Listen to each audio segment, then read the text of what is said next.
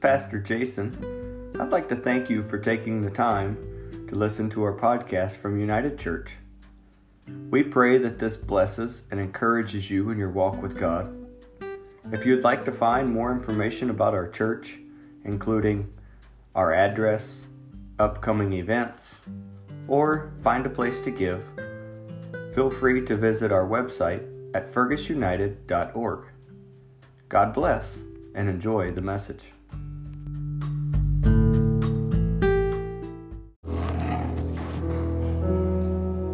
The mission of our church is to make disciples.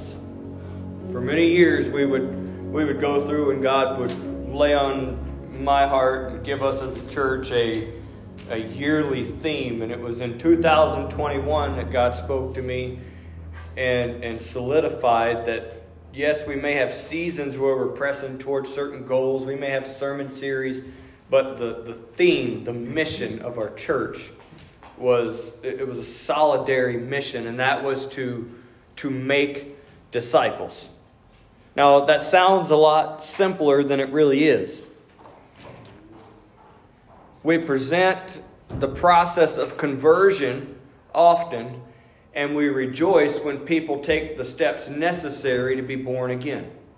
You know, we preach about repentance of sin and baptism in Jesus' name and seeking after and receiving the gift of God's Spirit in our lives. And those are things worthy uh, of rejoicing about.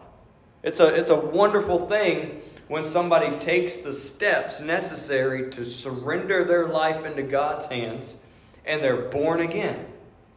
But unfortunately, I guess unfortunately, because that's, that's the easier part of the process, our mission is not just to see people be born again. Because many people are born again and never progress in their relationship with God. Our mission, our goal, is to make disciples.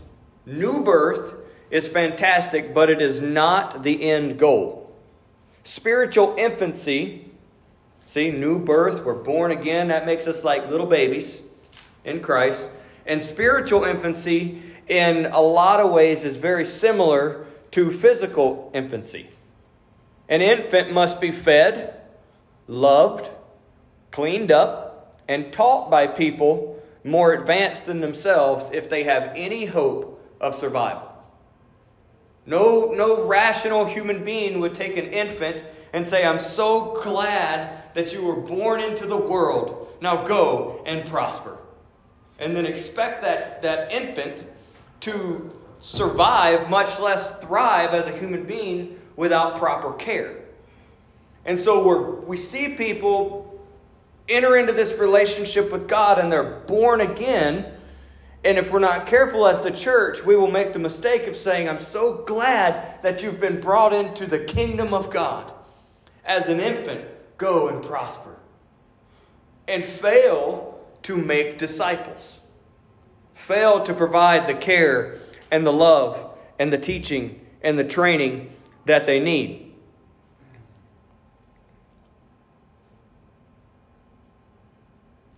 Matthew chapter 28 verses 18 through 20.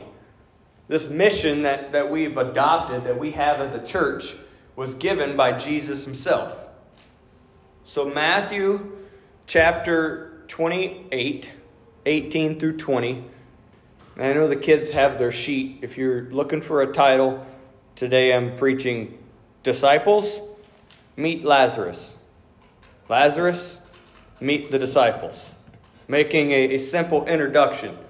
But Matthew 28 18 through 20, Jesus is speaking after his resurrection.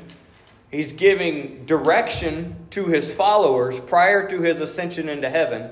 And he says this And Jesus came and spake unto them, saying, All power is given unto me in heaven and in earth. Go ye therefore and teach all nations baptizing them in the name of the Father and of the Son and of the Holy Ghost. And that's where we're like, yes, our job's done. But Jesus continues teaching them to observe all things whatsoever I have commanded you, and lo, I am with you always, even unto the end of the world. Amen. So Jesus said that we as the church are supposed to teach to a point of baptism, and then we're supposed to keep teaching. That's a big task. He said, I want you to teach them everything that I've taught you. Now, Jesus had done a lot of teaching at this point. He's telling them to make disciples. That's a church word. I don't think anywhere in, in your day to day activities other than church are you using the word disciple. So we have to ask ourselves the question this morning as we get this rolling and we, we launch into what God has to say for us today what is a disciple?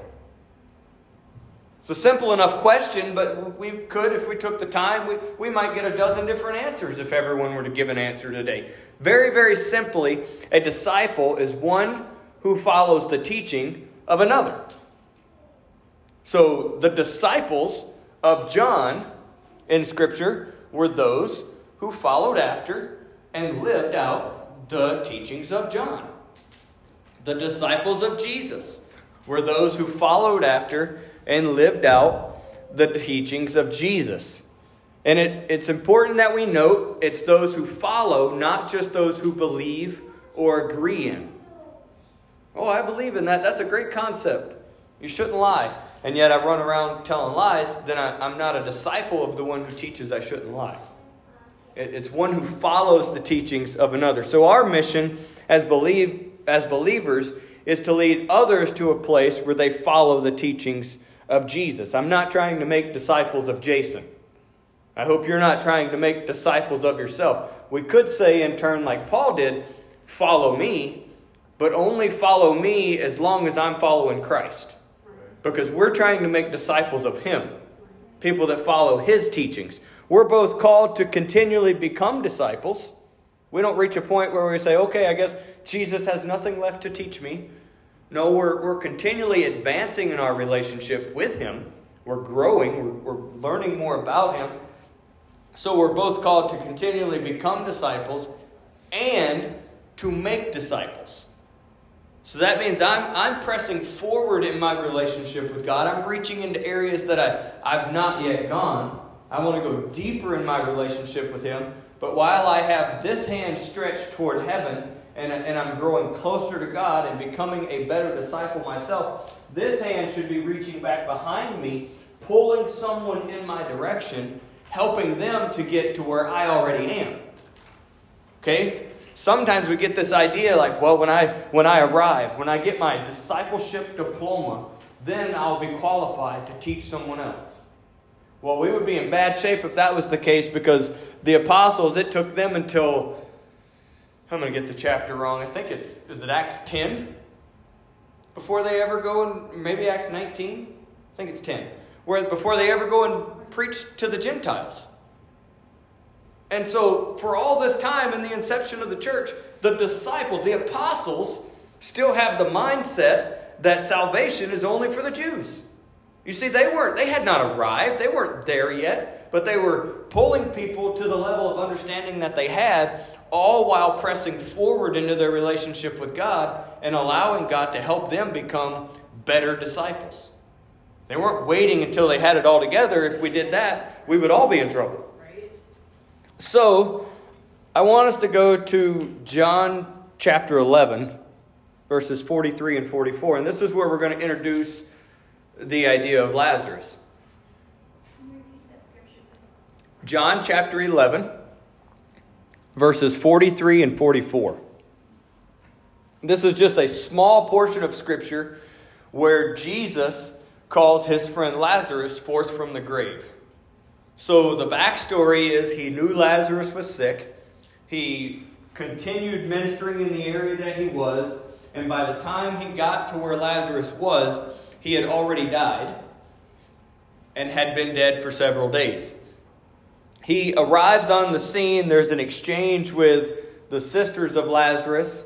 He makes his way to the tomb to where Lazarus was, and he instructs some people to roll the stone away.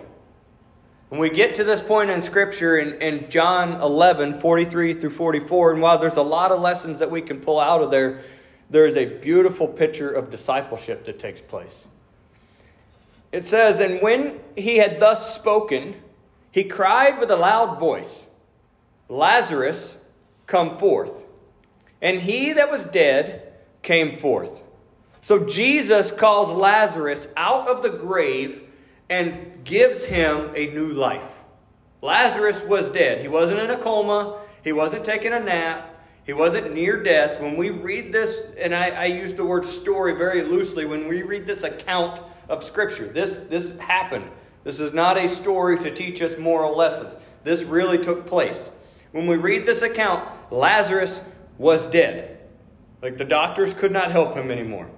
There was no point in CPR. He, he was lifeless. And yet Jesus speaks into the tomb of a lifeless man, and out comes someone who has new life.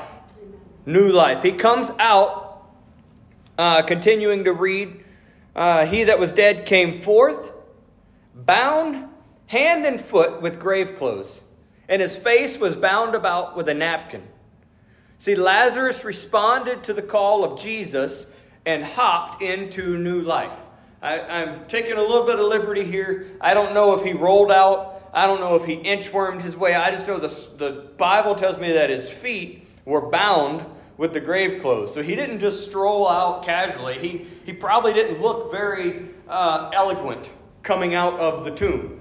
But he responded to God nonetheless, and he made the effort necessary to get out of the grave that he was in, and here he is. He was still constrained by some of the items from the grave. His movements were dictated by the grave clothes. Lazarus didn't come out and throw his hands in the air and begin to worship God. Why? Because his hands were bound by the grave clothes. He didn't come out and begin to dance around his feet. He, he didn't come out and, and lift up his eyes toward heaven. He had a napkin over his face. Uh, it, it, inhibited his view. He could, he could only see from a certain perspective because of something that was applied to him in the grave. Jesus saith unto them, Loose him and let him go. At this point, Jesus withdraws his personal involvement and commissions those who he trusted to continue the work he began in Lazarus' life. He says to Lazarus, Lazarus, come forth. And however Lazarus made his way out of the grave, he made his way out of the grave, all wrapped up and tangled up in, in these grave clothes. And then Jesus does not remove the grave clothes. He doesn't go over and intimately unravel all of the things that Lazarus had. He actually looked at those that were standing by, his followers, his disciples, and he said, Go and loose him. Go remove those grave clothes. We look at that and try to figure out how it applies. The fact is that God speaks into our grave and calls us out by name. He may reach us through His Word. He may reach us through His people. He may reach us through circumstances that exist in our life. But in one way or another, Jesus reaches us in a dead, sinful state and calls us to life. 1 Peter 2 and 24 says it like this, and is speaking of Jesus, who his own self bare our sins in his own body on the tree. Speaking of the cross. Why? That we, being dead to sins, should live unto righteousness, by whose stripes we are healed. You and I, though we were still taking in oxygen, we were breathing, we could fog up a mirror, we, we had physical life, we were spiritually dead. We were as spiritually dead as Lazarus was physically dead because of the sinful decisions that we make. And in that point of, of spiritual death, in one way or another, Jesus began to call out to you.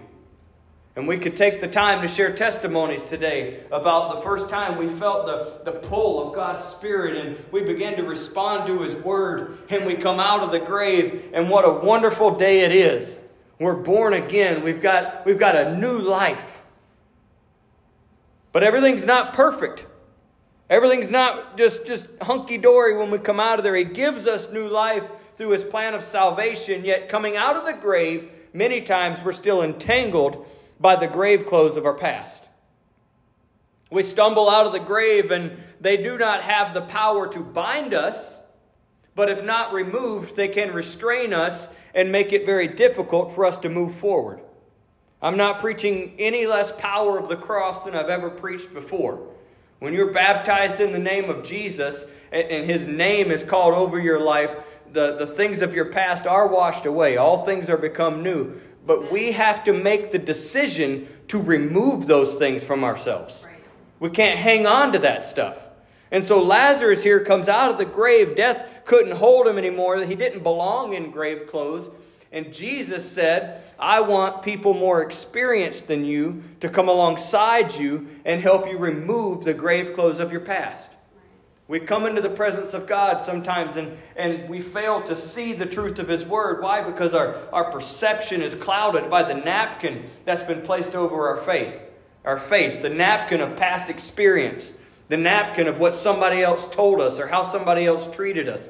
And we, we, we struggle to worship God. We struggle to move in the direction that He wants us to go because we're dealing with all of these things that we've uh, allowed to be attached to us through the years that we've lived. People experience, new birth and still have on the garments of foul language. People experience new birth and they come out of the grave and their feet are still bound to paths that lead them to places that endanger their soul. People come out of the grave and their hands are still bound to habits that are ungodly. People come out of the grave and the napkin of past experience are draped over their face, making it very difficult for them to see the will of God. The napkin of old opinions is difficult to look through. And so we've got all this mess, and, and we would hope, we, we wish, and I, I, as the preacher, I wish it was this way. I wish that Jesus himself would just start to remove one article after another. And he does help, and he is involved. But he said to these people in, in this story, go and loose him.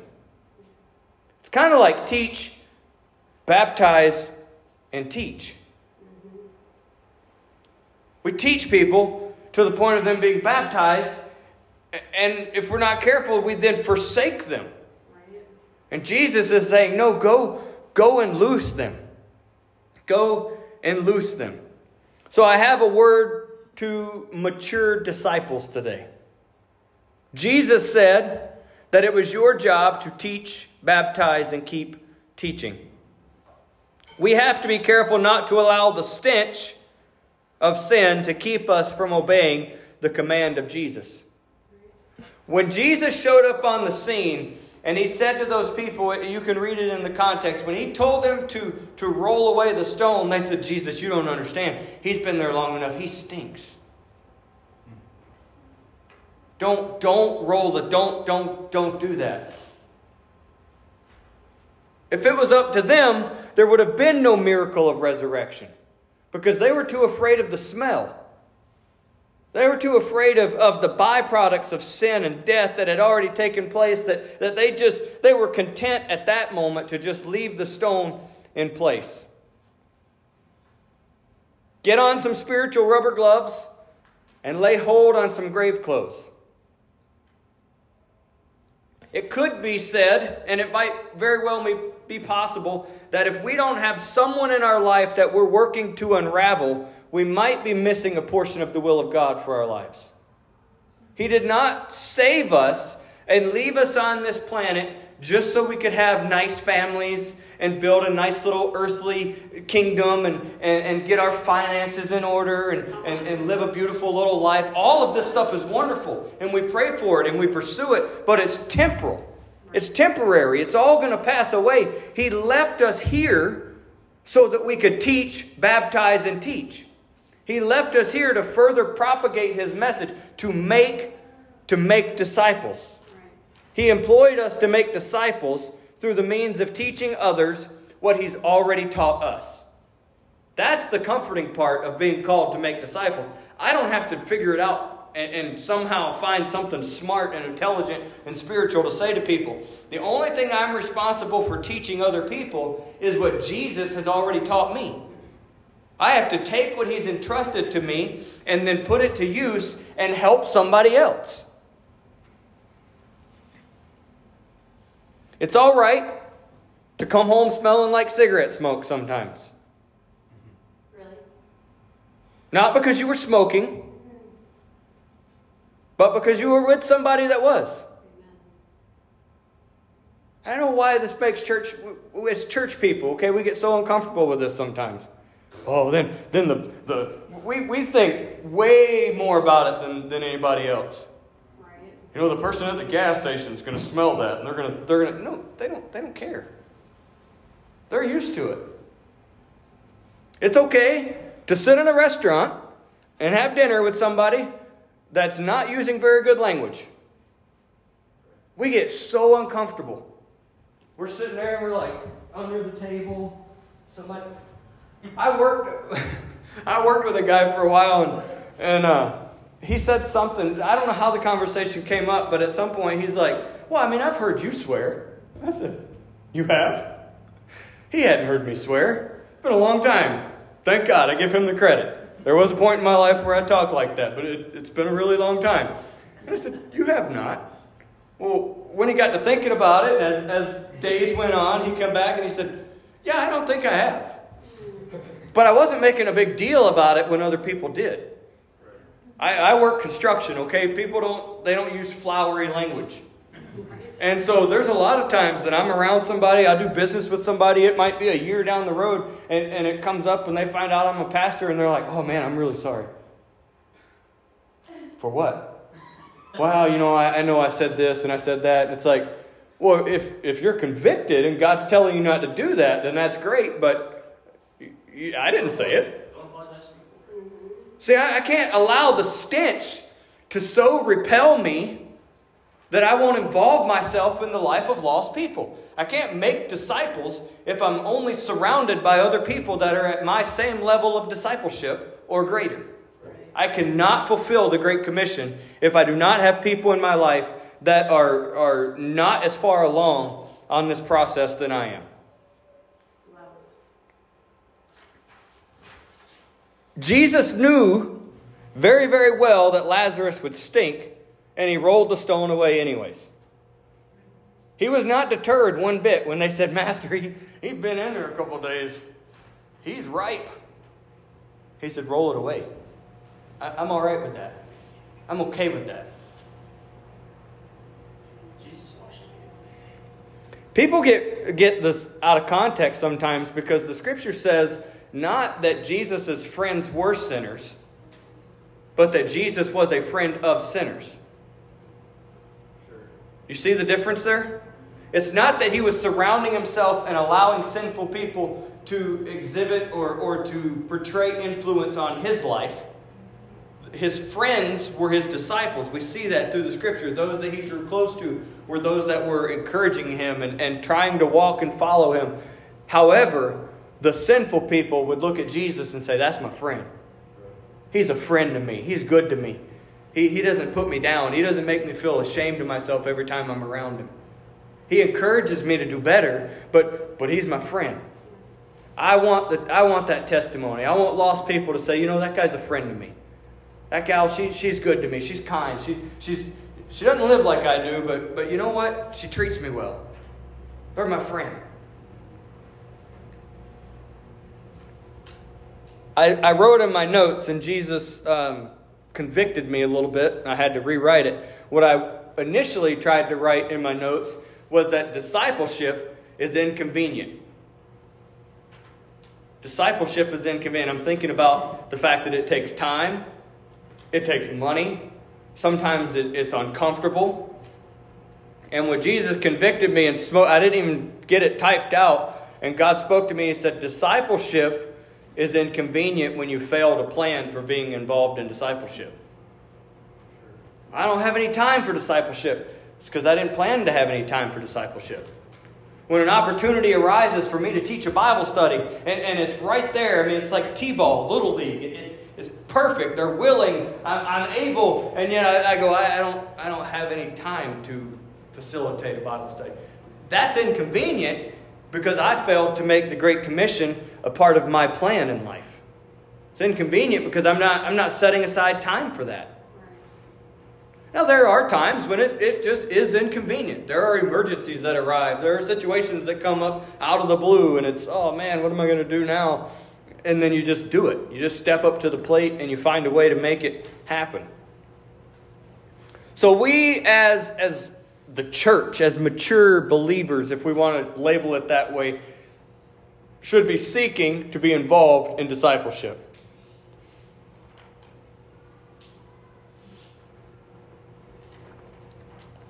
Now I'm going to switch gears and I'm going to give a word to those of you that would be newer converts.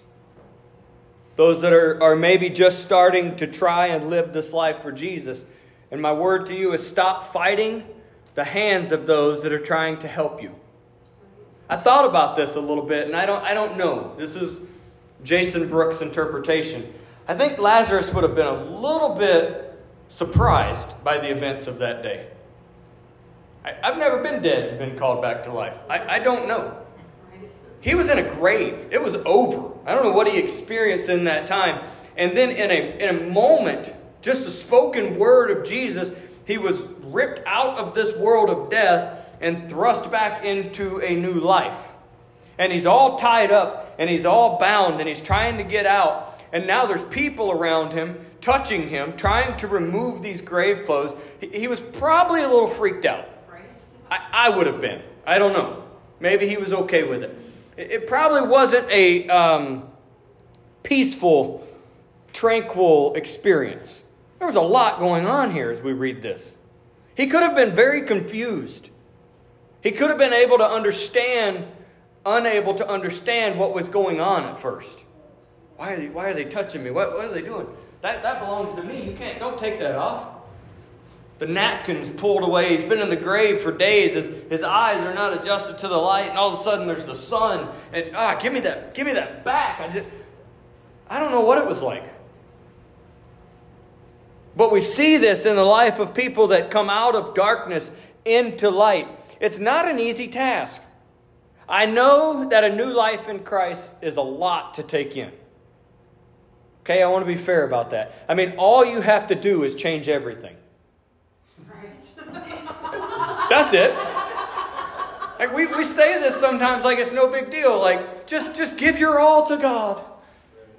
You know, all he's asking you to do is change everything. That's a lot to absorb. Like, come again? And so it's difficult. And so sometimes we struggle against, in, our, our efforts, we struggle against those that are trying to help us unravel the mess of our past and take off the grave clothes. And, and we try to hold on to things and we try to push them away. It's possible, possible to be so attached to parts of our past that they're not binding us, but rather we're bound to them. Let that sink in for a moment. It's possible for us as, as people to be so attached to parts of our past that they're no longer binding us spiritually, but we have bound ourselves to them. Preach. Old mindsets. Well, that's just the way I think about it. I, I just thought granddaddy thought about it that way, and daddy thought about it that way, and, and I've thought about it that way for this long, and, and that's just what I think. And, that, and, and it's not binding us anymore. We've, we've been exposed to a better way of thinking, but we're just not willing to let go of, of our old way of thinking. And so we bind ourselves to that and old attitudes and old habits and old reputations.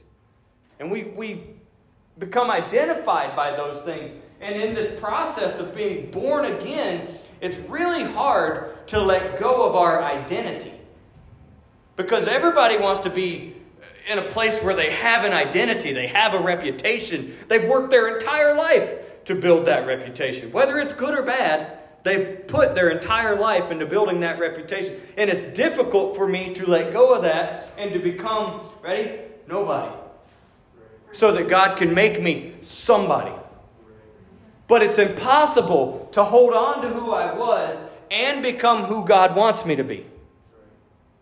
It's impossible to, to keep living this life and embrace that life. And it's grave clothes. Are, are they were they born again? Yes. Yes.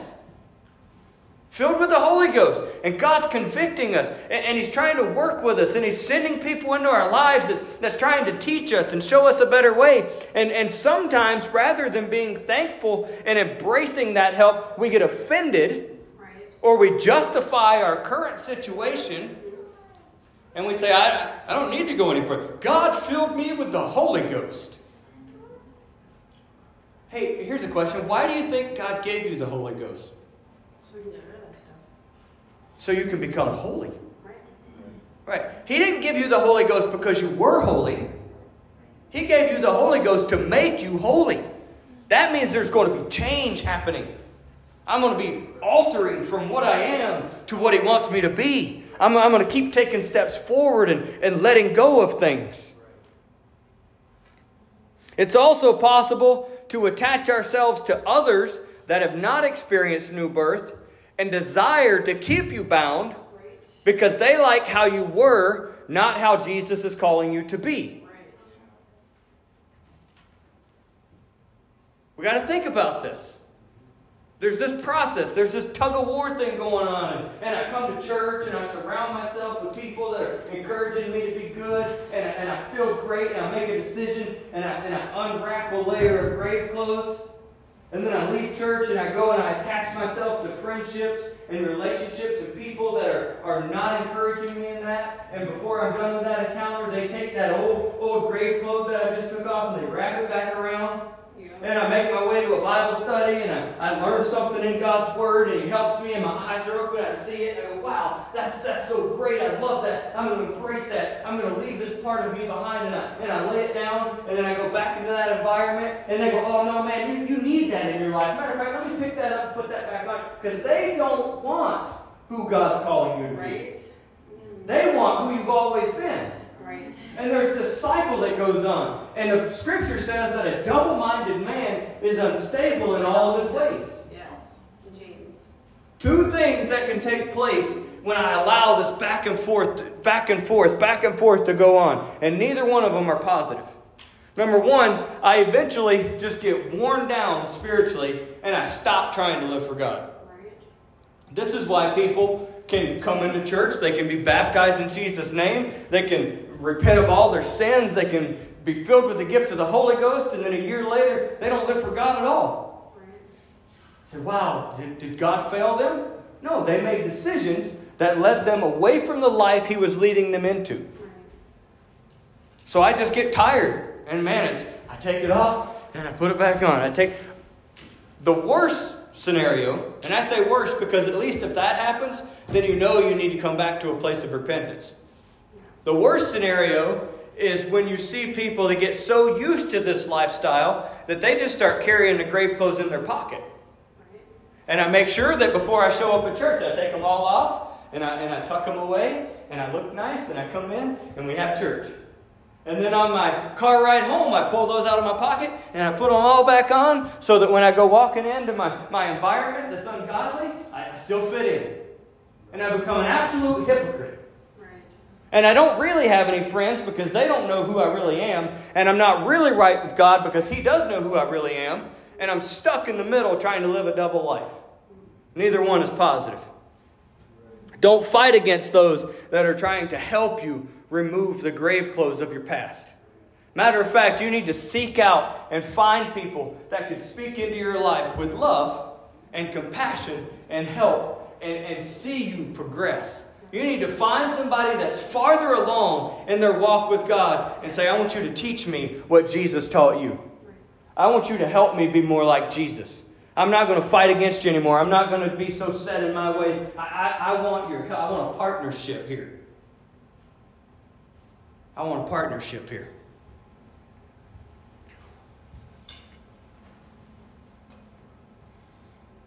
In kind, I want to give you scripture to the relationships that I just pointed out. We we misinterpret Jesus sometimes, and they misinterpreted him in scripture. So he says this in Luke 12, 51 through 53. Suppose ye that I am come to give peace on earth? He says, Is that what you guys think? You think I'm here to just create peace? Now listen to what he goes on to say. I tell you, nay. but rather division. For from henceforth there shall be five in one house divided three against two, and two against three. The father shall be divided against the son, and the son against the father, and the mother against the daughter, and the daughter against the mother, and the mother in law against her daughter in law, and the daughter in law against her mother in law. Well, Jesus, that don't sound too great. What is that? That means there's going to be people, even within a household sometimes, where, where members of that family say, I'm going to follow Jesus. And other members say, I'm not. And there's going to be division.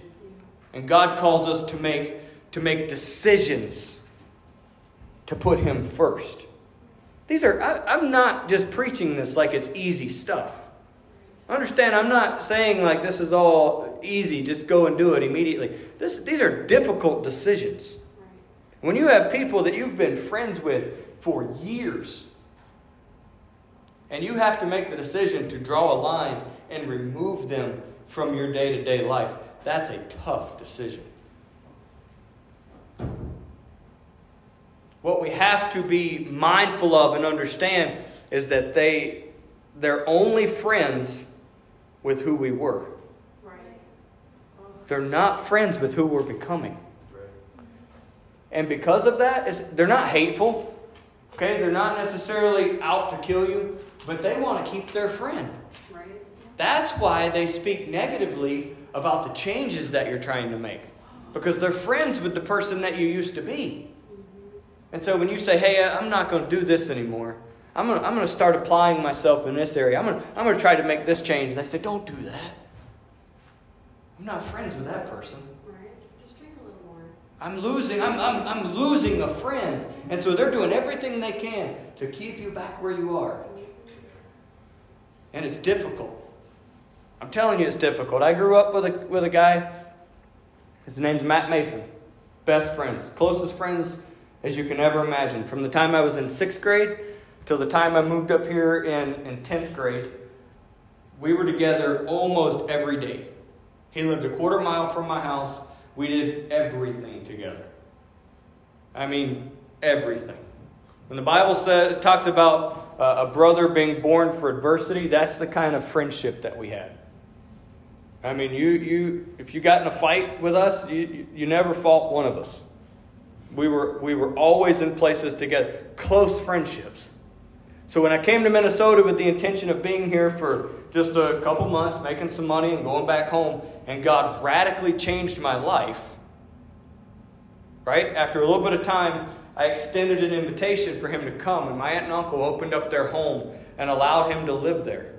And after a little while, we, we got him an apartment and, and got him his own place, and he was doing good, and he was baptized in Jesus' name and filled with the Holy Ghost, and his I, I say girlfriend, but they had been together for, for years. His girlfriend came up and began to live there. And it wasn't long before he, he went back to drinking and he went back to doing certain things in his life. And then one day he was just gone.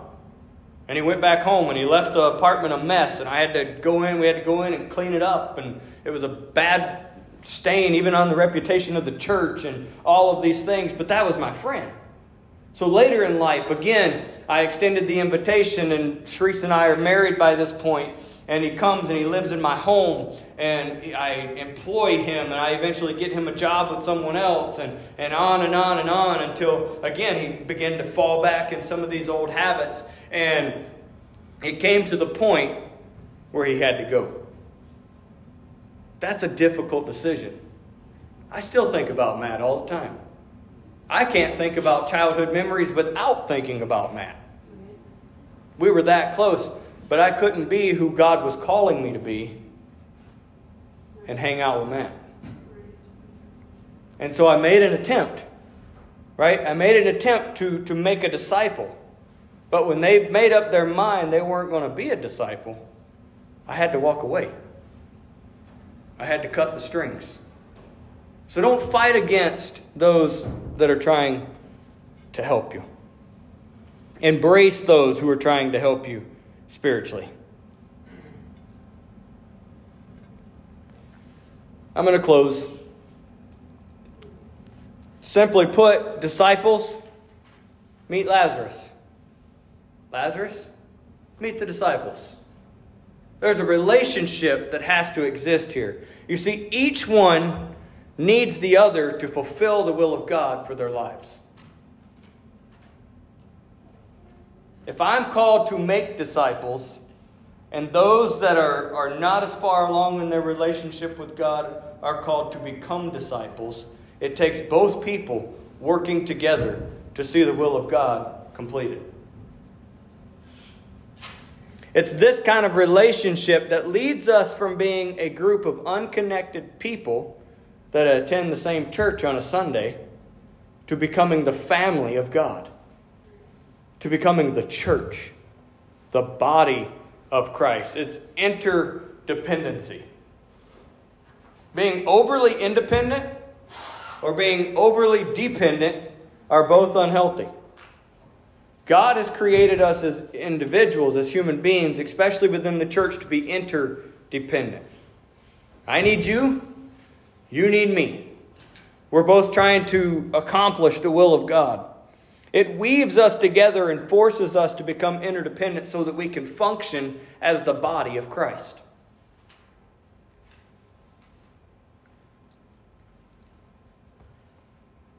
If you would, stand with me. Haley, if you want to play some music from back there. Two things. I'm going to make a corporate call to action. That means this is church wide, and it doesn't take place here on a Sunday. If you're not involved in Wednesday night Bible study, I'm making an appeal right now as your pastor for you to make Wednesday night Bible study a priority. Because Wednesday night Bible study is about putting roots down, and there's a lot of really practical teaching that goes forth. Not only is it another opportunity to rub shoulders and build community, it's, it's discipleship, it's growth. Many times, Sunday is, is inspirational and it's reaching and it's trying to draw us to a point of decision. Wednesday is about building foundation and stability and consistency. So, I'm making an appeal. Make make Wednesday a priority. Secondly, I want to invite us to come today into the altar, and I want to challenge you a little bit. Lazarus, those people around weren't comfortable. We can be uncomfortable for a moment too. I want to challenge you to come to the altar today with someone outside of your family. I want you to connect with somebody right now don't look for the easy out. Look for somebody. If, if you resonated today with Lazarus, I want you to look for somebody that you think that person could probably speak positively into my life. If you resonated with the disciples today, I'm challenging you to look around and say, you know what? I, am not being prideful. I, I don't have it all together, but, but I think I could help this person. Yeah, that's how I thought you'd all be looking at me.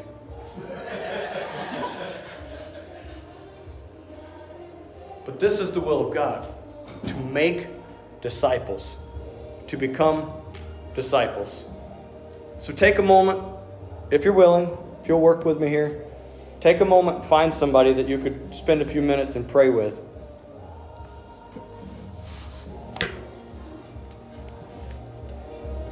I've got to be uncomfortable enough to preach it. I'm going to ask you to be uncomfortable enough to do it.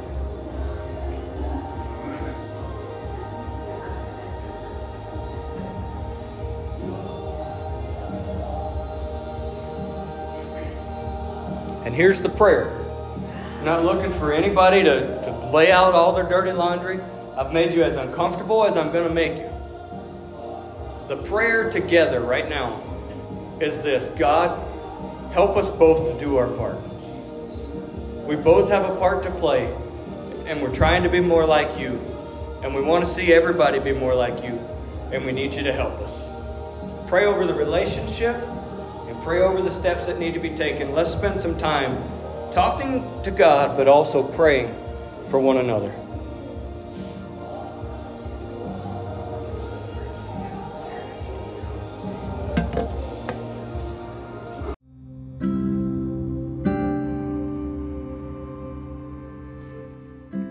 Hey, folks, Pastor Jason here again. I pray the message you just heard inspires you to draw closer to God We also believe at United Church that it's very important to be connected to a local assembly. If you're in the Fergus Falls or surrounding area in Minnesota, we would love to have you join us for a Sunday service. If you're not and you're looking for a local church where you live, we'd love to help with that as well. Take the time to stop by our website, fergusunited.org. Send us a message letting us know where you live and we would gladly connect you with a great local assembly. God bless. Until next time.